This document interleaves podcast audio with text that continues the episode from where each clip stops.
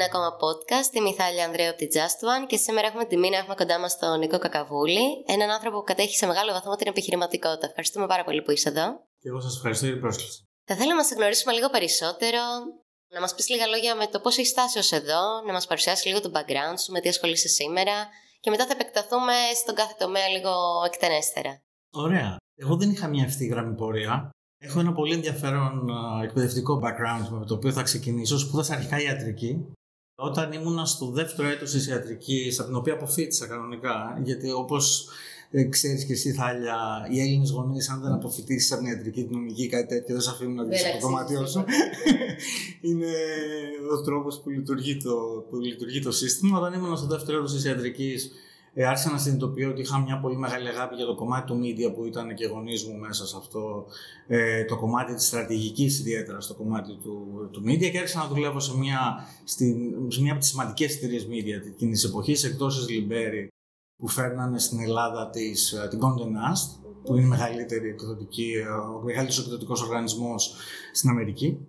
Και έτσι ξεκίνησα σαν δημιουργός περιεχομένου αρχικά, μέχρι που χτύπησα κάποια στιγμή μια οροφή, ήθελα να περάσω στο επόμενο στάδιο της καριέρας μου και είδα ότι με το skill set που είχα, όπως ήταν το skill set που είχα εκείνη τη στιγμή, δεν μπορούσα να περάσω στο επόμενο βήμα. Το επόμενο βήμα ήταν να μπω στη management πλευρά της, ε, της εταιρείας. Ε, κοίταξε λοιπόν να δω τι προσόντα είχαν οι άνθρωποι που είχαν περάσει στην άλλη όχθη και ένα πράγμα που τους συνέδε όλους ήταν ότι είχαν πάρει όλοι ένα MBA από ένα πολύ καλό πανεπιστήμιο. Οπότε παίρνω το μεγάλο, την μεγάλη απόφαση με την υποστήριξη και του ανθρώπου που μου ήταν ο μέντοράς μου εκείνη την περίοδο να πάω να κάνω ένα MBA και πήγα στο Κολούμπια, έκανα ένα MBA και από τότε, τα τελευταία 12 χρόνια, ασχολούμαι στην ουσία με στρατηγική και επιχειρηματικότητα. Φεύγοντας από το Κολούμπια, έκανα στρατηγική στην πρόταση στη UBS μετά γύρισα πίσω στην Condé Nast International στο κομμάτι του digital πάλι στρατηγική και μετά κάπως ήρθαν τα πράγματα και ίδρυσα την πρώτη μου startup, το Daily Secret. Από την εποχή που το πουλήσαμε το Daily Secret ήμουνα στον Antenna Group όπου είναι η μεγαλύτερη media εταιρεία στην περιοχή με βάση την, με βάση την Ελλάδα και πολύ πρόσφατα έκανα το πολύ τρομακτικό βήμα γιατί δεν το συνηθίζεις από το ποδήλατο, δεν το συνηθίζεις να ξεκινήσω τη δεύτερη μου εταιρεία που λέγεται CXM. Οπότε αυτά είναι short για μένα. Τέλεια. Θα πούμε αναλυτικά για το κάθε ένα ξεχωριστά. Αλλά τώρα έχω μια πορεία. Πώς ένας άνθρωπος παίρνει την απόφαση να αφήσει μια σταθερή ζωή στην Ελλάδα και να φύγει στο εξωτερικό; Ποιες δυσκολίες μπορεί να συνάντησες; Κοίτα να δεις, στην περίπτωση μου ήταν λίγο αντίστροφα από ότι στην περίπτωση των περισσότερων ε, ανθρώπων που κάνουν αυτή τη διαδικασία. Δεν ήταν τόσο πολύ μια λύση ανάγκης, δηλαδή έπρεπε να πάω στο εξωτερικό για να μπορέσω να συνεχίσω τη σταδιοδρομία μου με κάποιο τρόπο. Ήταν μια πολύ καλή ευκαιρία η οποία προήρθε από μια τρομερή σπροξιά. Ξεκίνησα το Daily Secret μέσα στην Condé Nast σαν ένα venture της εταιρείας το οποίο ήμουν και εγώ co-founder αλλά το υποστήριζε η εταιρεία. Το Daily Secret θα σου μιλήσω και σε συνέχεια γι' αυτό αλλά είναι στο κομμάτι του media. Ήταν ένα digital media business το οποίο ξαφνικά άρχισε να πηγαίνει καλύτερα και πιο δυναμικά από όλα μου τα κανονικά project, τα corporate. Και όπως λέμε και στα ελληνικά, μου λέει ο μέντορας μου τότε που ήταν ο ιδιοκτήτης τη εταιρείας, μου λέει: Μην αφήσεις το γάμο να βάζει πουρνάρια. Δηλαδή, όπως είσαι, φύγει και πήγαινε στην, στην Αμερική για να μπορέσει το project αυτό, γιατί εκείνη μια αγορά που είναι πολύ αναπτυγμένα τα, τα digital media συγκεκριμένα, να το αναπτύξεις. Οπότε πήρα τη δύσκολη απόφαση και εγώ να αφήσω μια ζωή μεγάλης άνεσης εδώ πέρα στην Ελλάδα. Εκείνη την εποχή, ειδικά το να ήσουν στα media ήταν κάτι το οποίο ήταν εξαιρετικά. Το 2014 ήταν. Ήταν το, το 11, 12, το 12 τέλος πάντων, 11-12. Και να ξεκινήσω την προσπάθεια για να εγκα, εγκαθιδρύσω το Daily Secret σαν διεθνή εταιρεία πλέον και όχι απλά σαν μια ελληνική digital media εταιρεία. Η Daily Secret ξεκίνησε από online startup. Πώς καταφέρατε από μια ιδέα να δημιουργήσετε μια πολυεθνική εκατομμυρία.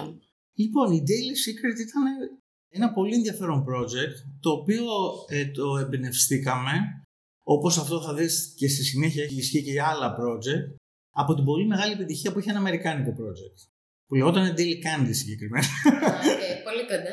πολύ κοντά, το Daily Secret καλύτερο από το Daily Candy. Πιο σύντομο. Πιο σύντομο και to the point. Αυτό το πράγμα που είχαμε δει είναι ότι το email μια μέθοδος επικοινωνίας που είχαν προβλέψει το θάνατό του πολλές φορές και κάθε φορά γέρνανε και πίσω πιο δυνατό, όπως και τώρα σημαίνει πάλι το ίδιο πράγμα. Ήταν ένας πολύ αποτελεσματικός τρόπος για να επικοινωνείς με νέους επαγγελματίες. Οι νέοι επαγγελματίες ε, στην ουσία ζουν στο inbox τους, περνάνε τη μέρα τους στο γραφείο, ανταλλάσσουν email. Οπότε, αν καταφέρεις και μπεις σε αυτόν τον προσωπικό χώρο, αυτό έχει πολύ μεγάλη αξία. Αυτό ήταν κάτι που οι ελληνικές media εταιρείες τότε δεν το είχαν αξιοποιήσει καθόλου. Δηλαδή, χρησιμοποιούσαν παραδοσιακά κανάλια επικοινωνίας όπως ήταν τα περιοδικά, τα websites, την τηλεόραση, το ραδιόφωνο, δηλαδή πράγματα τα οποία ήταν με πολύ μεγάλη απήχηση μεν, αλλά όχι πολύ προσωπικά δε. Δηλαδή δεν μπαίνανε στον προσωπικό χώρο του τελικού παραλήπτη. Και αποφασίσαμε να φτιάξουμε μια εταιρεία η οποία χειριζόταν στο εξής πολύ απλό κόνσεπτ. Κάθε μέρα θα σου έστελνε ένα μυστικό για την πόλη σου. Αυτό το μυστικό θα ήταν οτιδήποτε. Ένα εστιατόριο χωρίς πινακίδα, ένα κρυμμένο μπαρ, ένα πάρτι το οποίο δεν είχε δημόσιες προσκλήσεις. Οτιδήποτε ένας νέος επαγγελματίας, τυπικά στην ηλικία των 28 με 45-50, θα ήθελε να βρει για να μπορέσει να αισθανθεί καλά που ζει ξανά στην πόλη του.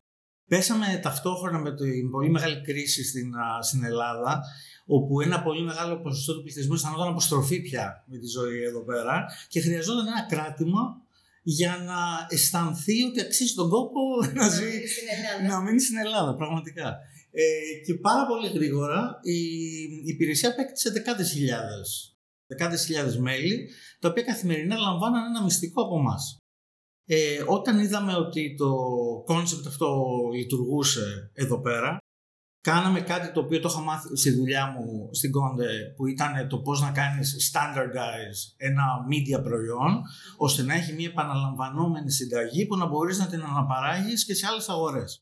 Αυτοί οι πολύ ας πούμε έτσι εξωτικοί τίτλοι που ακούμε όπως είναι η Vogue, όπως είναι τέτοιου τύπου προϊόντα δεν βγαίνουν με την καλή διάθεση. Έχουν συγκεκριμένο, ας πούμε, συγκεκριμένη συνταγή που ακολουθείται κάθε μήνα για να βγει ακριβώς όπως πρέπει με τον σωστό τρόπο. Σαν να έχεις ένα βιομηχανικό προϊόν σχεδόν, ας πούμε. Ξέρεις.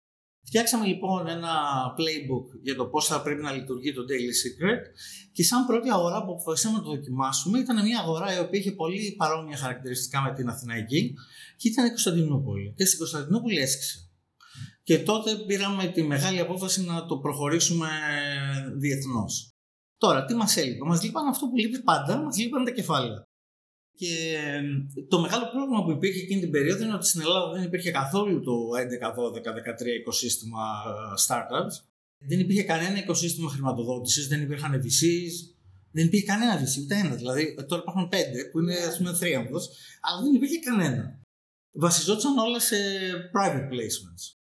Και η αγορά η οποία θα ήταν πιο φιλική στο να τους πουλήσουμε τι πιθανότητε επιτυχίας ενός τέτοιου project ήταν η Αμερικανική, γιατί εκεί τα email newsletters τριαμβεύανε. Δηλαδή, θα πήγαινες να μιλήσεις με επενδυτές και δεν χρειαζόταν να τους εξηγήσεις τι είναι το βασικό προϊόν. Δηλαδή, ξεκίναγες από το τι κάνει, όχι από το τι είναι. Δηλαδή, παιδιά φτιάχνουμε πυράβλους. Τι, τι, τι κάνει αυτός ο πυράβλος που πάει, ας πούμε.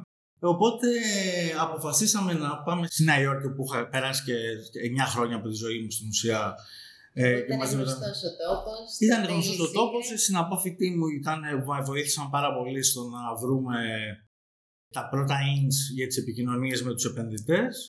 Μέχρι που βρήκαμε τους σωστούς επενδυτές. Βρήκαμε επενδυτές οι οποίοι είχαν στον χώρο των email newsletters. Όπω συμβαίνεις πάντα όταν κάνεις fundraising και ψάχνεις να βρεις ποιος είναι ο σωστός επενδυτής για σένα.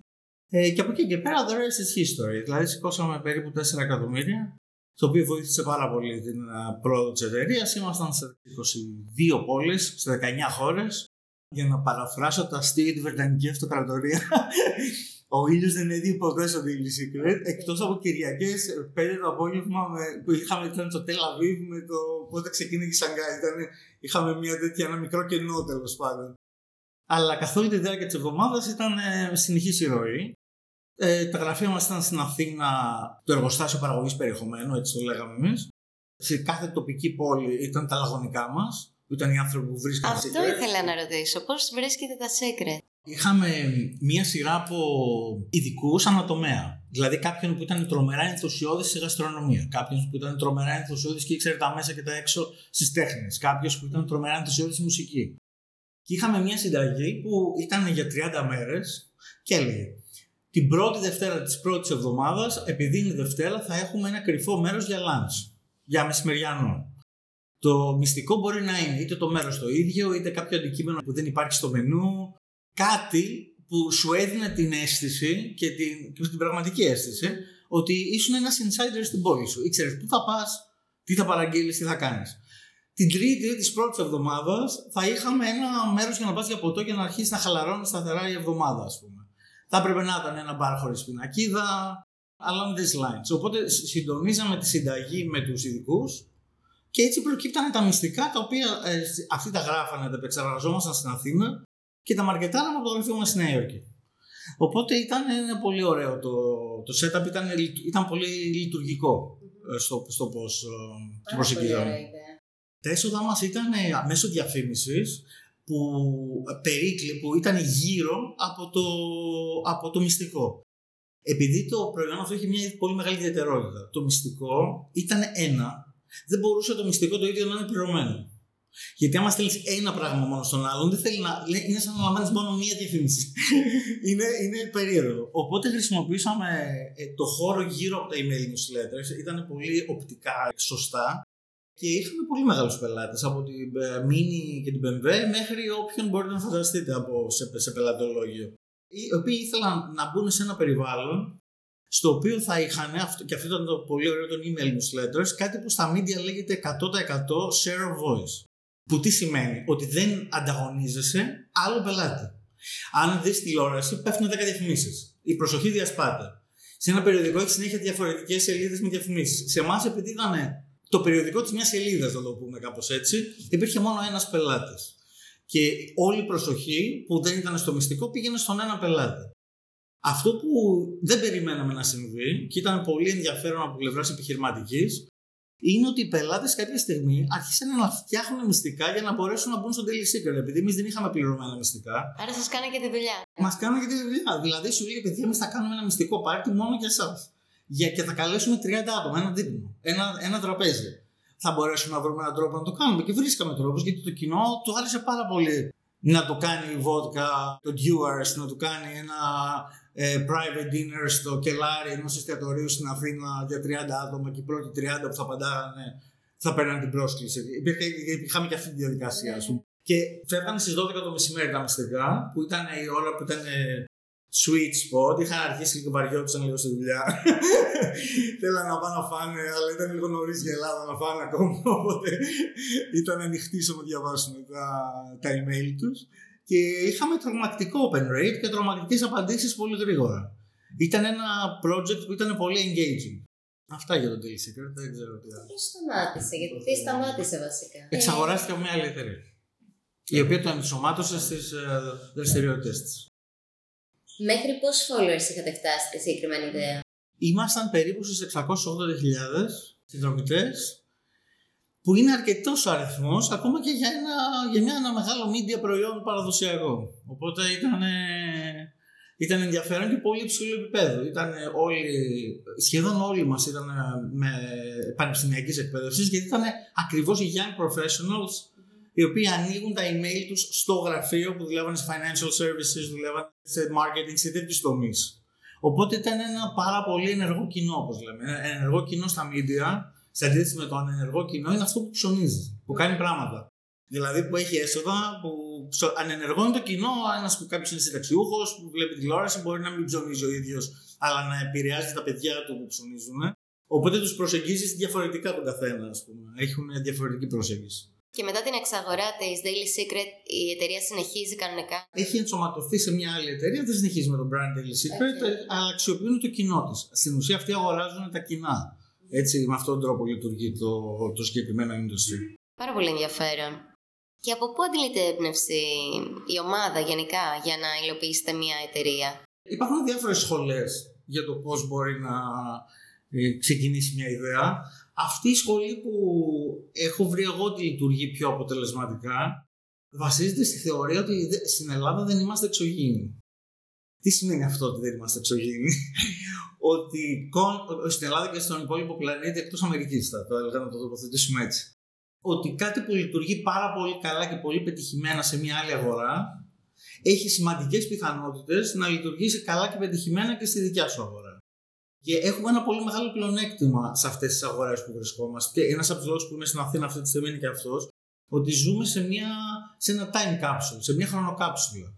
Έχουμε το πλεονέκτημα της ενόρασης. Μπορούμε να δούμε τι συμβαίνει τρία χρόνια μπροστά σε κάποια από τις αναπτυγμένες αγορές και να ξέρουμε ότι υπάρχουν, όχι 100% πιθανότητες, γιατί τότε θα ήταν όλοι επιχειρηματίες και πλούσιοι, αλλά ότι υπάρχουν σοβαρές πιθανότητες να πάει καλά κάτι αντίστοιχο. Όλοι θα σου πούνε εδώ δεν γίνεται αυτό γιατί είμαστε έτσι. Είτε είσαι στη Ρωμανία, είτε είσαι στην Ελλάδα, είτε είσαι στη Γαλλία. Θα σου πούνε εδώ αυτό δεν θα πετύχει. Γιατί για κάποιο μυστήριο λόγο τέλος πάντων η τοπική μας αγορά είναι τελείως διαφορετική από όλες τις υπόλοιπες αγορές στον πλανήτη. Και το έχω δει αυτή τη στιγμή με αυτό πάνω από 10 φορές να διαψεύδεται. Ε, είτε σε project δικά μου, όπως ήταν το Daily Secret, είτε σε project των εταιριών στις οποίες δούλευα, που τα ξεκινάγανε στις τοπικές τους αγορές. Άρα στην ουσία πρέπει να έχεις κλειστά τα αυτιά και να πιστεύεις στο όνειρό σου, στην ιδέα που έχει. Πρέπει να κοιτάς τι γίνεται. Τι, ναι. τι, τι, τι, πάει πολύ καλά, τι είναι στο κομμάτι των ενδιαφερόντων σου, τι μπορείς εσύ να φέρεις. Δηλαδή, γιατί πρέπει. Δεν αρκεί να είναι η ιδέα που σε ενδιαφέρει πολύ καλή. Πρέπει να είναι και το δικό σου κομμάτι πολύ καλά fit με την ιδέα ναι. που θέλεις να φέρεις. Να γίνει το μάτι, κάπως. Πρέπει να γίνει ένα σωστό μάτι, ας πούμε, ακριβώς. Και μέχρι τώρα αυτή η συνταγή λειτουργεί σε μένα. Ελπίζω να συνεχίσει να λειτουργεί. Και αν δεν λειτουργεί, θα δούμε τι θα ακολουθήσουμε μια κάποια άλλη. Θα γυρίσουμε στην ιατρική. Θα γυρίσουμε το όνομα των γονιών μου. Θα γίνει ευτυχισμένοι γονεί. Και αυτό καλά είναι. Ακριβώς. Και ποια είναι τα challenges που αντιμετωπίζεις στην αρχή της υλοποίησης μιας ιδέας; Κοίτα να δεις, δύο είναι τα βασικα Ε, να φτιάξεις ομάδα και να βρεις χρηματοδότηση. Αυτά τα δύο. Δηλαδή όλα τα υπόλοιπα είναι δευτερεύοντα, τριτεύοντα, δεν είναι ασήμαντα θέματα. Μου λένε, σας το λέω γιατί στην Ελλάδα, επειδή επίσης έχουμε το, όπως και σε όλες τις χώρες, έχουμε το ότι κάτι εξαιρετικά σπάνιο συμβαίνει εδώ πέρα. Σου λένε η φορολόγηση. Λέω ποια φορολόγηση τώρα; Η εταιρεία αρχικά, δεν έχει κανένα έσοδο. δεν ανησυχεί για το tax rate. Όταν έχει zero revenue, το, το να είναι το tax rate 33 ή 40 ή 12% it's irrelevant. Δηλαδή, it just doesn't matter, ας πούμε. Ξέρεις, είναι, yeah. Ναι είναι, ξέρεις, πολυτέλεια να, να έχεις τέτοιους προβληματισμούς. Η χρηματοδότηση όμως είναι πάρα πολύ σημαντική, γιατί χωρίς χρηματοδότηση δεν γίνεται δουλειά. Και επίσης το να βρεις την ομάδα είναι εξαιρετικά σημαντικό γιατί υπάρχει τρομακτική έλλειψη στελεχών για, για όλες τις θέσεις σε όλες τις χώρες αυτή τη στιγμή. Δηλαδή, ειδικά σε αγορές όπως η δικιά μας, εσείς τα ξέρετε πολύ καλύτερα από μένα, είναι τέτοιο το mismatch ανάμεσα στα παρεχόμενα προσόντα και, της, και τη ζήτηση προσόντων που υπάρχει, που κάνει πολύ δύσκολο να βρει σωστούς συνεργάτες. Το αστείο που έχουμε εσωτερικά τώρα με το καινούριο μας project, στο οποίο στην ουσία είμαστε στην πορεία για τη χρηματοδότηση, είναι ότι αν δεν πάρουμε χρηματοδότηση, θα είμαστε η πρώτη startup παγκοσμίως που έλυσε το πρόβλημα της ομάδας. Έχουμε φοβερή ομάδα. Και δεν έλυσε το πιο εύκολο πρόβλημα που είναι το πρόβλημα της χρηματοδότησης. Είναι το εσωτερικό μας ανέκδοτο. Αλλά ναι, αυτά τα δύο πιστεύω ότι είναι οι δύο μεγαλύτερες δυσκολίες που υπάρχουν. Ε, σε αυτά θα κολλήσω και κολλάει στην ομάδα αυτό το ότι πρέπει να υπάρχει κάποιος συνεκτικός σύνδεσμος στην ομάδα, συνήθως είναι οι founders, που τα στελέχη εμπιστεύονται, εμπνέονται και είναι διατεθειμένα να πάρουν ένα πολύ μεγάλο ρίσκο που είναι να πας σε ένα καινούριο οργανισμό που δεν έχει track record ή έσοδα ή μια σειρά από άλλα βασικά πράγματα ε, για να συνεχίσουν τις καριέρες τους. Η πλειοψηφία των εργαζόμενων σας σε ποιο κλάδο ανήκει; Η πλειοψηφία είναι developers. Είναι developers, έχουμε έναν marketeer φοβερό στη Νέα Υόρκη. Πάρα πολύ καλό ταλέντο στην Ελλάδα στο, στο κομμάτι του development. Δηλαδή τα παιδιά είναι, σκίζουν από το πιο junior μέχρι το πιο senior. Είναι πάρα πολύ καλή, δεν ξέρω. Ναι, έχει ανοίξει τα τελευταία χρόνια και εμείς αυτό παρατηρούμε σαν κλάδο στο HR. Μα είναι και απρόβλεπτα καλή μερική. Δηλαδή, ε, αναφέρει το παράδειγμα ενός παιδί που ήταν intern μας παίρνει πρωτοβουλίες πρώτη φορά. Ε, έχω καιρό να δω κάποιον να παίρνει πρωτοβουλίες τόσο πολύ. Και σου λέει, Πώ θα το κάνουμε έτσι αυτό; Και λέω, That's a great idea να το κάνουμε έτσι. Συνήθως πρέπει να κατευθύνεις εσύ πάρα πολύ. Οπότε είναι refreshing, είναι πολύ αναζωογονητικό. Μια φρέσκα προοπτική, ας πούμε. Τι πραγματεύεται η συγκεκριμένη εταιρεία, πες μας λίγα λόγια για την ιδέα αυτή. Το CXM κάνει ακριβώς ό,τι λέει το όνομά του. Είναι τα αρχικά της ενός κομματιού του marketing technology που λέγεται Customer Experience Management με την ιδιαιτερότητα ότι είναι μια πλατφόρμα Customer Experience Management που έχει φτιαχτεί ειδικά για, μάλλον φτιάχνεται, ειδικά για πολύ μικρές επιχειρήσεις και ελεύθερους επαγγελματίες. Αυτό που θέλουμε να κάνουμε είναι να τους δώσουμε όλα τα εργαλεία που χρειάζονται ώστε να μπορέσουν να βελτιώσουν την καταναλωτική εμπειρία, τον, την, την αγοραστική εμπειρία μάλλον των, των πελατών τους. Ώστε έτσι κάθε αλληλεπίδραση που θα έχουν με το πελατολόγιο τους να είναι μια θετική ανάμνηση που θα τους βοηθάει να πουλάνε καλύτερα και να πουλάνε περισσότερο τις υπηρεσίες τους. Θα σου πω το εξής απλό παράδειγμα, το οποίο είμαι σίγουρο, Στάλια, ότι το, το, το ζεις και εσύ. Μα πάρουμε παράδειγμα το λογιστής σου. Έχει την εξής ιδιαιτερότητα. Στην Ελλάδα, όπως και σε άλλα μέρη, πώς είναι η εμπειρία που έχεις μαζί του; Θα τον πάρεις τηλέφωνο εσύ και θα του πεις: Ρε, εσύ, μήπως λύγουν τα ημερομηνία της φορολογικής δηλώση. Και ας πει αυτό, ναι, ναι, μπορείς να μου στείλεις σήμερα τα... και να μου ζητήσει κάτι το οποίο να μην είναι δυνατόν να το συμμαζέψεις σε μία μέρα, εσύ. Επίσης, έχουν την εξής ιδιαιτερότητα όλοι οι ελεύθεροι επαγγελματίες. Επειδή έχουμε κάνει συνεντεύξεις από δεκάδες από αυτούς. Του λες, είσαι ευχαριστημένος με τα έσοδά σου; Σου λέει όχι. Είναι χαμηλά. Θα, ήθελα προτιμούσα να έχω περισσότερα έσοδα. Του λες, OK, okay, δέχεσαι καινούριους πελάτες. Σου λέει όχι. γιατί, γιατί μανατζάρουν τις σχέσεις τόσο πολύ χειροκίνητα που είναι τόσο πολύ ο χρόνος που χρειάζεται για να τις διαχειριστούν ε, όπου αντικειμενικά δεν μπορούν να δεχθούν νέο πελατολόγιο. Εκτός αν με κάποιο τρόπο μεγαλώσουν την εταιρεία τους. Εμείς μπήκαμε σε αυτό το χώρο, τις πολύ μικρές εταιρείες και τους επαγγελματίες, γιατί είναι σχεδόν, είναι, ενώ είναι ένας B2B τομέας, είναι σαν B2B2C. Δηλαδή, οι σχέσεις ε, μεταξύ των πελατών μας και των πελατών τους είναι τόσο πολύ προσωπικές που ξεφεύγουν λίγο από το χαρακτήρα της επαγγελματικής σχέσης. Γνωρίζονται με το πρώτο τους όνομα. Μιλάνε στον ελληνικό ή με τους περισσότερους πελάτες τους. Είναι οι βασικοί σύμβολοι που έχουν που ο πελάτης τους εμπιστεύεται όταν είναι να πάρει σημαντικές αποφάσεις. Οπότε βρήκαμε ένα πολύ μεγάλο κενό στην αγορά που υπήρχε εκεί πέρα. Το αναγνωρίσαμε ως εξής. Το CXM είναι μια τεχνολογία την οποία, η οποία δεν την ανακαλύψαμε εμείς, την ανακαλύψανε τα πολύ μεγάλα enterprises, οι πάρα πολύ μεγάλοι οργανισμοί. Οι πάρα πολύ μεγάλοι οργανισμοί έχουν εκατομμύρια πελάτες και έπρεπε να φτιάξουν ε, πληροφοριακά συστήματα που να τους βοηθούν να διαχειριστούν σε προσωπικό επίπεδο την εμπειρία εκατομμυρίων πελατών. Έτσι φτάσαμε σε ένα σημείο, και αυτό έχει πολύ μεγάλο φιλοσοφικό έτσι, ενδιαφέρον, όπου ξαφνικά αλλοιώθηκε η αγορά όσον αφορά την αντίληψη που έχουν οι πελάτες για τις εταιρείες με ποιον τρόπο; Παλιά ήταν η Wall Street, που είναι οι πολύ μεγάλες εταιρείες, οι οποίες προσφέρανε καλύτερες τιμές, μεγαλύτερη ποικιλία. Και αυτό που οι Αμερικάνοι λένε Main Street, δηλαδή ο δρόμος, το η γειτονιά, ας πούμε, που προσέφερε προσωπικές σχέσεις. Ξέρανε το όνομά σου, δεν είχε ποτέ καλύτερες τιμές ή μεγαλύτερη ποικιλία, αλλά ήσουν η Θάλια, ήσουν ο Νίκος, πήγαινες εκεί πέρα, του εμπιστευόσουν. Ξαφνικά με αυτή την τεχνολογία, οι πολύ μεγάλοι παίκτες γίνανε πιο προσωπικοί. Πήραν και αυτό το πλεονέκτημα. Δηλαδή αυτή τη στιγμή η H&M κατά πάσα πιθανότητα σε ξέρει καλύτερα από το τοπικό κατάστημα στο οποίο πηγαίνεις γιατί χρησιμοποιεί αυτή την τεχνολογία. Θα σου πει Θάλια. Χρόνια πολλά, είναι τα γενέθλιά σου σήμερα. Πάει να κουπώνει 5 ευρώ. Θάλια, αυτό το κίτρινο παντελόνι που πήρες την προηγούμενη εβδομάδα ταιριάζει τέλεια με, το... με αυτό το που κάνεις όπου σου προτείνουμε να πάρεις. Θάλια, μπορείς να γίνεις μέλος στο Loyalty Club μας και να βλέπεις τα πράγματα από τις προσφορές που έχουμε πρώτοι από όλους. Σου δίνει μια σειρά από παροχές όπου παλιά μπορούσαν να τις κάνουν μόνο οι μικροί. Εμείς αυτό που θέλουμε να κάνουμε είναι να βοηθήσουμε τους μικρούς να ανταγωνιστούν επί ίσους όρους τους τους μεγαλύτερους πελάτες τους. Θέλουμε δηλαδή να εκδημοκρατικοποιήσουμε με κάποιο τρόπο την αγορά των CXM. Τα CXM τώρα στην Αμερική, για να γυρίσω και στην προηγούμενη μας συζήτηση, έχουν αρχίσει και κάνουν trickle down. Δηλαδή πάνε, φύγαν από τα enterprises, τα enterprises έχουν όλα, πήγανε στο mid segment. Τα mid segment τώρα το έχει όλοι. Και έχουν αρχίσει πια και κάνουν trickle down και στις πολύ μικρές επιχειρήσεις. Δηλαδή στη Νέα Υόρκη και οι φούρνοι χρησιμοποιούν CXM σε αυτή τη στιγμή. Δεν υπάρχει περίπτωση. Όταν έγινε η πανδημία και κλείσανε όλα τα μαγαζιά, δεν θα είχε επιβιώσει κανένα μαγαζί εκεί πέρα, αν δεν είχε καλή εικόνα του πελατολογίου του. Ποιοι είναι, όχι όπως εδώ, πας στο φούρνο ή στο τοπικό καφέ και σε ξέρουν φατσικά, αλλά αν για κάποιο λόγο κλείσει το μαγαζί, δεν ξέρουν ποιος είσαι, ποιες είναι οι προτιμήσεις σου. Δηλαδή, στηρίζεται όλο πάνω στο, στη μνήμη των ανθρώπων που δουλεύουν μέσα στο μαγαζί. Που αυτός δεν είναι ε, τρόπος βιώσιμος για να μεγαλώσει μια επιχείρηση, όπως καταλαβαίνεις. Οπότε είδαμε αυτή την τάση που υπάρχει, η οποία πια έχει επεκταθεί και αποφασίσαμε να τη φέρουμε στον υπόλοιπο κόσμο.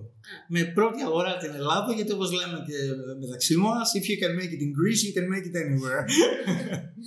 Είναι το, Είναι το μότο μας. το πείραμα και το μότο. Τέλεια. Έχουμε δύο πράγματα τα οποία είναι η μυστική μας συνταγή. Δηλαδή, πέρα από το CRM, το helpdesk και το website, γιατί τους δίνουμε και το website γιατί πολλοί μικροί παίκτες δεν έχουν σωστά websites ή δεν έχουν καθόλου ή έχουν websites που απομακρύνουν τους πελάτες παρά τους προσελκύουν. Δηλαδή, βλέπει ο πελάτη στο website και λέει: Δεν θέλω να πάω εκεί. Παρότι είναι πολύ, ας πούμε, μπορεί η επιχείρηση να και ο επαγγελματίας να είναι super, ας πούμε, τελείως. Ε, η μυστική συνταγή είναι διπλή. Το ένα κομμάτι που αφορά αυτό που μόλις τώρα συζητήσαμε, αφορά το περιεχόμενο. Δηλαδή, τι γίνεται με το περιεχόμενο; Το περιεχόμενο είναι ο μεγάλος βραχνάς της μικρής επιχείρησης και του επαγγελματία. Γιατί είναι πολύ καλή σε αυτό που κάνουν, πολύ κακή στη δημιουργία περιεχομένου. Μπορείς να του δώσεις τη μαζεράτη, την Porsche, τον email newsletters, δηλαδή ένα λογισμικό το οποίο να, να στέλνει email newsletters με ένα πανεύκολο τρόπο, ε, να τα λαμβάνουν όλοι οι παραλήπτες τους, να σου δίνει φανταστικά analytics για το τι έγινε και να μην ξέρουν τι να στείλουν. Να περάσουν όλη τη μέρα μπροστά από τον υπολογιστή, να απογοητευτούν στο τέλος και να πούνε ότι εμείς δεν θα χρησιμοποιήσουμε αυτό το λογισμικό γιατί παίρνει πάρα πολύ όλο και δεν μας βοηθάει να το κάνουμε. Εμείς χρησιμοποιούμε κάποιους αλγόριθμους τεχνητής νοημοσύνης, οι οποίοι βοηθάνε πολύ τους πελάτες μας, θα έχουμε στο μέλλον δηλαδή, ε, να, ακριβώς, στο να γράψουν το κείμενο. Τους δίνεις μια μικρή συνταγή, δηλαδή μια υπενθύμηση για τη φορολογική δήλωση που λύγει αύριο. Και ετοιμάζει ένα τέλειο email για την κυρία Ανδρέου ή τη Θάλια, ανάλογα το πόσες μιλάει, για να το στείλει εκείνη τη στιγμή. Αυτό θα είναι πάρα πολύ βοηθητικό. Πολύ βοηθητικό, τους γλιτώνει ώρες, αλλά το πιο σημαντικό είναι ότι τους επιτρέπει να χρησιμοποιήσουν αυτή την τεχνολογία. Γιατί αυτό είναι roadblock. Αλλιώς, χωρίς το περιεχόμενο, δεν μπορούν να τη χρησιμοποιήσουν. Δηλαδή, μας ρωτάνε γιατί κάνουμε το website εμείς. Γιατί δεν ξέρουν τι να βάλουν στο website. Δεν είναι ότι δεν υπάρχουν builders στην αγορά, website builders. Υπάρχουν, να, μιλήμια. Το πρόβλημα δεν είναι. Έχεις τον builder, έχεις φανταστικά templates και μετά λες. And now what? Τι, τι, τι, τι θα βάλω εδώ πέρα, ας πούμε. Αυτό είναι το ένα και το άλλο που έχουμε σαν συστατικό που είναι. Εγώ τα βάζω αυτά τα δύο κάτω από το αυτόματο consulting. Είναι ότι τα insights όλα, δηλαδή όλες μας οι συμβουλές προς τους πελάτες είναι σε πολύ εύληπτη και πρακτική γλώσσα.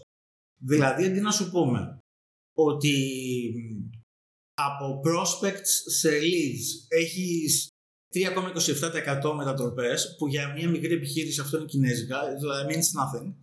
Σου λέμε η Θάλια δεν άνοιξε τα τελευταία τρία σου email. Η σχέση σας μπορεί να είναι σε κίνδυνο. Πάρτε τηλέφωνο σήμερα. είναι. Πάρα πολύ ωραία. Με απλά λόγια θα καταλάβει. Ναι, για να καταλάβει και να ξέρει τι να κάνει. Πάρα πολύ ωραία, πάρα πολύ ενδιαφέρον. Και έχοντας συνεργαστεί λοιπόν με πληθώρα ατόμων ανά τον κόσμο, ποια κριτήρια επιλέγεις του συνεργάτες σου; Με ποια κριτήρια; Ε, κοίτα να δεις. Έχω δοκιμάσει διαφορετικές μεθόδους. Αν είχες λεφτά, η πιο πετυχημένη μέθοδος είναι μέσα από agencies και word of mouth. Αντικειμενικά. Γιατί κάνουν αυτό το δύσκολο κομμάτι της δουλειάς για σένα. Αν δεν έχει πολλά χρήματα, δηλαδή αν δεν είσαι funded, βασίζεσαι περισσότερο στο word of mouth και αυτό δηλαδή μέσα από το άμεσο σου δίκτυο ανθρώπους οι οποίοι έχουν πολύ καλά recommendations και έχεις κάνει και εσύ το homework σου και έχουν εξαιρετικό background ε, και στη συνέχεια προσπαθούμε να ενσωματώσουμε στη διαδικασία μια σειρά από standardized personality assessments τα οποία σε βοηθάνε να καταλάβεις αν αυτός έχει το σωστό fit για τη θέση που τον προορίζεις. Οπότε με αυτόν τον τρόπο λίγο μειώνεις το συνολικό κόστος της ε, διαδικασίας και έχεις πάλι μια εικόνα για το τι γίνεται. Αυτό που έλεγα στη Θάλια είναι ότι αυτό το, το πρόβλημα που υπάρχει με αυτό το process είναι ότι είναι, ε, στα αγγλικά το λένε culturally sensitive, δηλαδή δεν λειτουργεί σε κάθε κουλτούρα. Παραδείγματος χάρη, οι Έλληνες υποψήφοι δεν έχουν περάσει ένα εκπαιδευτικό σύστημα το οποίο τους δίνει standardized test συνέχεια, με αποτέλεσμα δεν απαντάνε με την ίδια άνεση ένα ερωτηματολόγιο που απαντάει ένας Αμερικάνος. Αντίστοιχα, οι Αμερικάνοι δεν έχουν συνηθίσει ελεύθερες ερωτήσεις δεν είναι πολύ συχνό να τους κάνεις ερωτήσεις οι οποίες δεν είναι standardized. Με αποτέλεσμα δεν απαντάνε με την ίδια άνεση σε μια συνέντευξη, σε μια τελείως ανοιχτή ερώτηση για το πώς βλέπει ένα κομμάτι του business σου. Οπότε αυτό είναι κάτι το οποίο πρέπει να το λαμβάνεις υπόψη σου όταν ψάχνεις για έβρεση στελεχών. Πάντως, ξανά, ο πιο αποτελεσματικός τρόπος είναι τα εξειδικευμένα recruiting agencies. Όπως η Justin, γι' αυτό να μας προτιμάτε. Δεχόμαστε και email στο info.justin.gr γιατί και εμείς το χρησιμοποιούμε πάρα πολύ το email. Οπότε, αν θα θέλετε να γίνετε μέλος της ομάδας του Νίκου, δεν ξέρω αν αυτή τη στιγμή έχετε ανοιχτές θέσεις εργασίας. Κοίτα να δεις, κοιτάμε συνεχώ για στελέχη. Θα πρέπει να ολοκληρωθεί η χρηματοδότησή μας πρώτα, βέβαια. Mm-hmm. Είναι προφανές. Γιατί... Αλλά μία γνωριμία δεν είναι ποτέ κακή. Μπορεί ποτέ, να, ποτέ, σας... ποτέ, ποτέ. να στείλουν κάποιο email και σε εσάς. Θα ήθελες να πεις τη διεύθυνση του email σας; Ναι, είναι info παπάκι thecxm.com. Τέλεια. Οπότε μπορείτε να στείλετε βιογραφικά. Και στη συγκεκριμένη δραστηριότητα που τρέχεις τώρα, έχεις μαζί σου κάποιον συνεργάτη; Έχω δύο συνεταίρους αυτό επιλέξαμε ένας τον άλλον με κριτήριο ότι έχουμε δουλέψει πολλά χρόνια μαζί σε, πολύ, σε πολλά διαφορετικά projects, ξέρουμε ένας τον άλλον και ξέρουμε ότι οι συνεργασίες μας μπορεί να είναι πετυχημένες. Τους λένε και τους δύο Γιώργους, για να το κρατάμε εύκολο για τους ξένους ξένους μας ε, συνεργάτες. Ο Γιώργος ο ένας είναι ο, ο Γιώργος ο είναι ο, ο Chief Revenue Officer της εταιρείας, δηλαδή ασχολείται με το κομμάτι του πώς θα χτίσει τις πωλήσεις.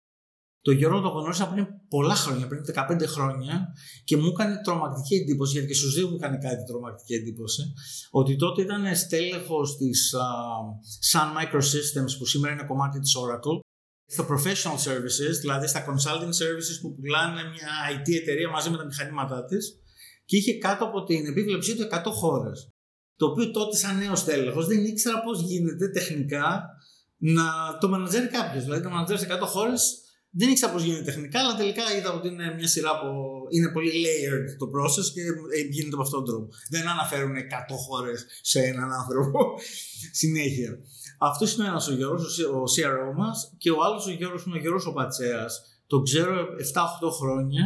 Έχουμε δουλέψει σε project και στον προηγούμενο μου employer, στον Antenna Group, αλλά και σε άλλα προσωπικά δικά μας projects μαζί. Και ο Γιώργο μου είχε κάνει και αυτός εντύπωση, γιατί ήταν ο πρώτος startup που γνώρισα που έβγαζε χρήματα από τη startup του. Όλοι πολύ ήμασταν στο κομμάτι του χάνω χρήματα από τη startup μου. Οπότε αυτό μου είχε κάνει πάρα πολύ έτσι. Μου είχε κάνει πολύ μεγάλη εντύπωση όταν γνωριστήκαμε και με τους δύο γίναμε και φίλοι και έχουμε μια πολύ παραγωγική σχέση αυτή τη στιγμή. Και αυτό είναι κάτι για το οποίο είμαι και πολύ περήφανος. Ενώ είμαστε φίλοι, ε, η σχέση μας η εταιρική είναι καθαρά επαγγελματική. Όταν τελειώνει η επαγγελματική σχέση, τότε ξαναμπαίνουμε στο αλλάζουμε mode, δηλαδή με έναν πολύ εύκολο τρόπο. Τελικά, μια προσωπικότητα ποια χαρακτηριστικά πρέπει να στην καταλέγει ώστε να επιτύχεις στον χώρο των startup επιχειρήσεων. Πρέπει να είναι πάρα πολύ ισχυρογνώμο και ταυτόχρονα πάρα πολύ ταπεινός όταν αποδεικνύεται ότι έχει λάθος. Δηλαδή πρέπει να είναι διατεθειμένος να υπερασπιστεί την άποψή του, την ιδέα του, το όραμά του, οτιδήποτε είναι αυτό για το οποίο έχει ξεκινήσει μια εταιρεία μέχρι τέλους. Αλλά αν για τον οποιοδήποτε λόγο του αποδείξει κάποιος με επιχειρήματα ότι αυτό είναι κάτι το οποίο δεν είναι σωστή κατεύθυνση, θα πρέπει να έχει τη γενναιότητα να αλλάξει ρότα εκείνη τη στιγμή, το pivot που λέμε, για να μπορέσει να συνεχίσει το, το project. Αυτά τα δύο νομίζω είναι το, τα πιο σημαντικά. Και μέχρι τώρα ποιο θεωρείς ότι είναι το μεγαλύτερο επίτευγμά σου; Είτε στα προσωπικά είτε στα επαγγελματικά, για να πάμε και λίγο στα πιο προσωπικά ζητήματα. Νομίζω ότι διατήρησα την ε, ψυχική μου υγεία μετά από εκατοντάδες αρνήσεις που έχω βάλει στη ζωή μου και χαστούκια. Όταν προσπαθείς να σηκώσεις λεφτά, είναι 100 όχι για ένα ναι, μπορεί και παραπάνω, 180 όχι για ένα ναι. Δηλαδή το ποσοστό επιτυχίας είναι κάτω από 50%. Όταν κάποιος σου λέει συνεχώς όχι, όχι, μπορεί να είναι και harsh. Στην Αμερική είναι και harsh. Δηλαδή μπορεί να σου πει τι είναι αυτό, βαλακίες. δηλαδή, this bullshit εκεί θέλει να, είσαι, να έχεις πολύ μεγάλη αντοχή ψυχική, γιατί είναι δύσκολο να μην το πάρεις προσωπικά. Δηλαδή, γιατί είναι, εσένα απορρίπτουν. Δηλαδή αυτό που λένε ότι it's not personal, είναι, είναι personal. Καλά είναι personal, because they are rejecting you. Εσένα απορρίπτουν, δεν απορρίπτουν εσένα και την ιδέα σου απορρίπτουν. Οπότε το να σου λέει όλα δεν είναι προσωπικό, είναι Λες, οκ, εντάξει, οκ. Για να το πάρεις λίγο πιο μαλακά, ας πούμε. Οπότε για μένα αυτό είναι το μεγαλύτερο μου επίτευγμα. Ούτε τα λεφτά που έχω σηκώσει, ούτε τίποτα άλλο. Το ότι ακόμα μπορώ και με κάποιο τρόπο συνεχίζω κιόλας, ας πούμε, αυτή, αυτή, αυτή τη ζωή. Πώς τα καταφέρνεις όμως και το ξεπερνάς κάθε φορά; Δηλαδή, εντάξει, τώρα φαντάζομαι ότι είναι όλα πιο smooth, αλλά στην αρχή. Είναι εξάσκηση. Εντάξει, κοίτα να δεις, το Columbia μου έδωσε μια σειρά από πολύ σωστά εφόδια. Με προετοίμασε ψυχολογικά για το 1%. Α, τέλεια. Αυτό ήταν σημαντικό, μια σημαντική πληροφορία. Ότι δεν θα, έχει, δεν θα έχεις πιθανότητα επιτυχίας πάνω από 1%. Σε κάθε meeting που θα είσαι, έχεις ένα, μία στις 99 πιθανότητες να περάσετε στο επόμενο meeting. Όχι να σου πούνε και ναι για τα λεφτά. Και ξέρεις, αυτό κάπως σε προετοιμάζει. Δεν το κάνει πολύ πιο εύκολο, αλλά σε προετοιμάζει, ας πούμε. Είναι σαν αυτό που λέμε να μην χτίζουμε προσδοκίες. Είναι να είσαι προετοιμασμένος για το χειρότερο και να είσαι έτοιμος να αποδεχτεί και το καλύτερο, ας πούμε, άμα συμβεί.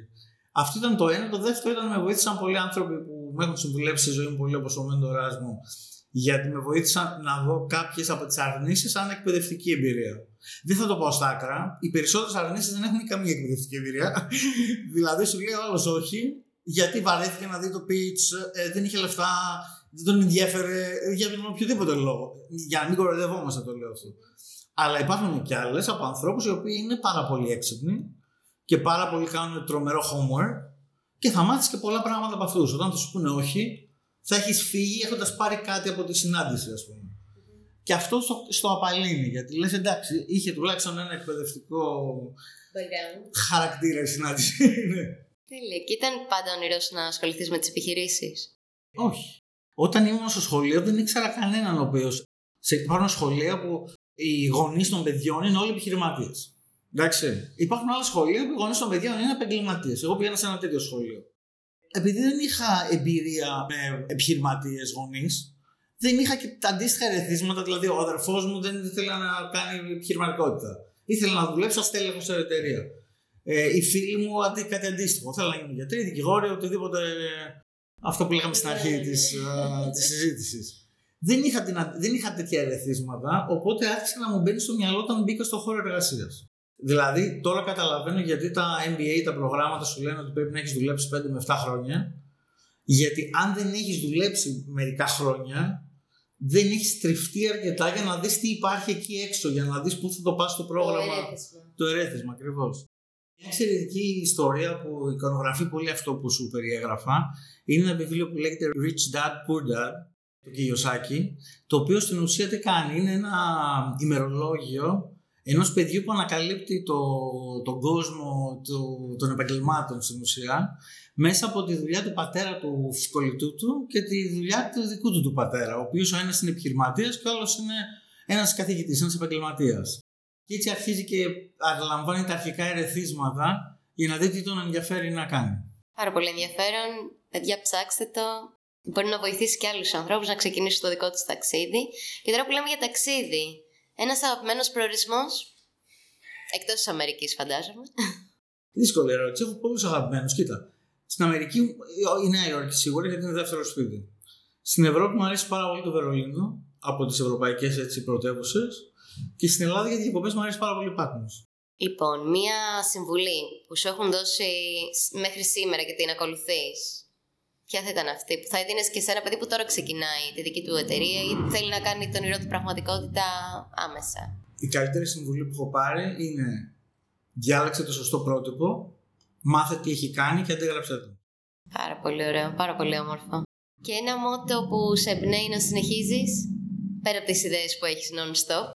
Ναι, when the going gets tough, the tough get going. Τέλεια. Τώρα για το τέλος, όλοι μας οι προσκεκλημένοι μας αφιερώνουν έτσι ένα τραγούδι. Ποιο θα ήταν αυτό που θα αφιέρωνες εσύ στη σημερινή ημέρα εδώ; Φρέσκο, πολύ φρέσκο. Το New Gold των Gorillas με τους Tame Impala. Βγήκε την προηγούμενη Παρασκευή. Τέλεια. Οπότε καλή ακρόαση. Τι να σου ευχηθούμε; Καλά ξεπερδέματα με το fundraising. θα προσευχόμαστε όλοι γι' αυτό. Να πάει τέλεια και θα είμαστε εδώ για να ακούσουμε τις εξελίξεις. Ελπίζουμε να σε δούμε πάλι σύντομα. Σας ευχαριστούμε πάρα πολύ για τον χρόνο σου. Εγώ σας ευχαριστώ πολύ για την πρόσκληση. Και θα είμαστε κοντά σας στο επόμενο podcast. Μας στέλνετε email στο info.justone.gr και θα είμαστε σε επικοινωνία. Καλή συνέχεια. But in the magical, there's a pretty one. I ask her where it goes. Cause I really wanna wonder if she knows that we're underwater. That's the way it goes in the city. everything but nothing to do. Till the end of Tesla, partner, ex wrestler, he dates Francesca, they on the Xannies. Liposuction, scheduled for Grammy. She wants to say some ad to her many Girls trip, Miami at the end of the year. Pollutaville guys trying to think clear. I heard the bad news while I was shedding a beer. Watch out from the coast, Paul Revere. We all play a part in the devil's chair. Run to the hills, cause the end is near.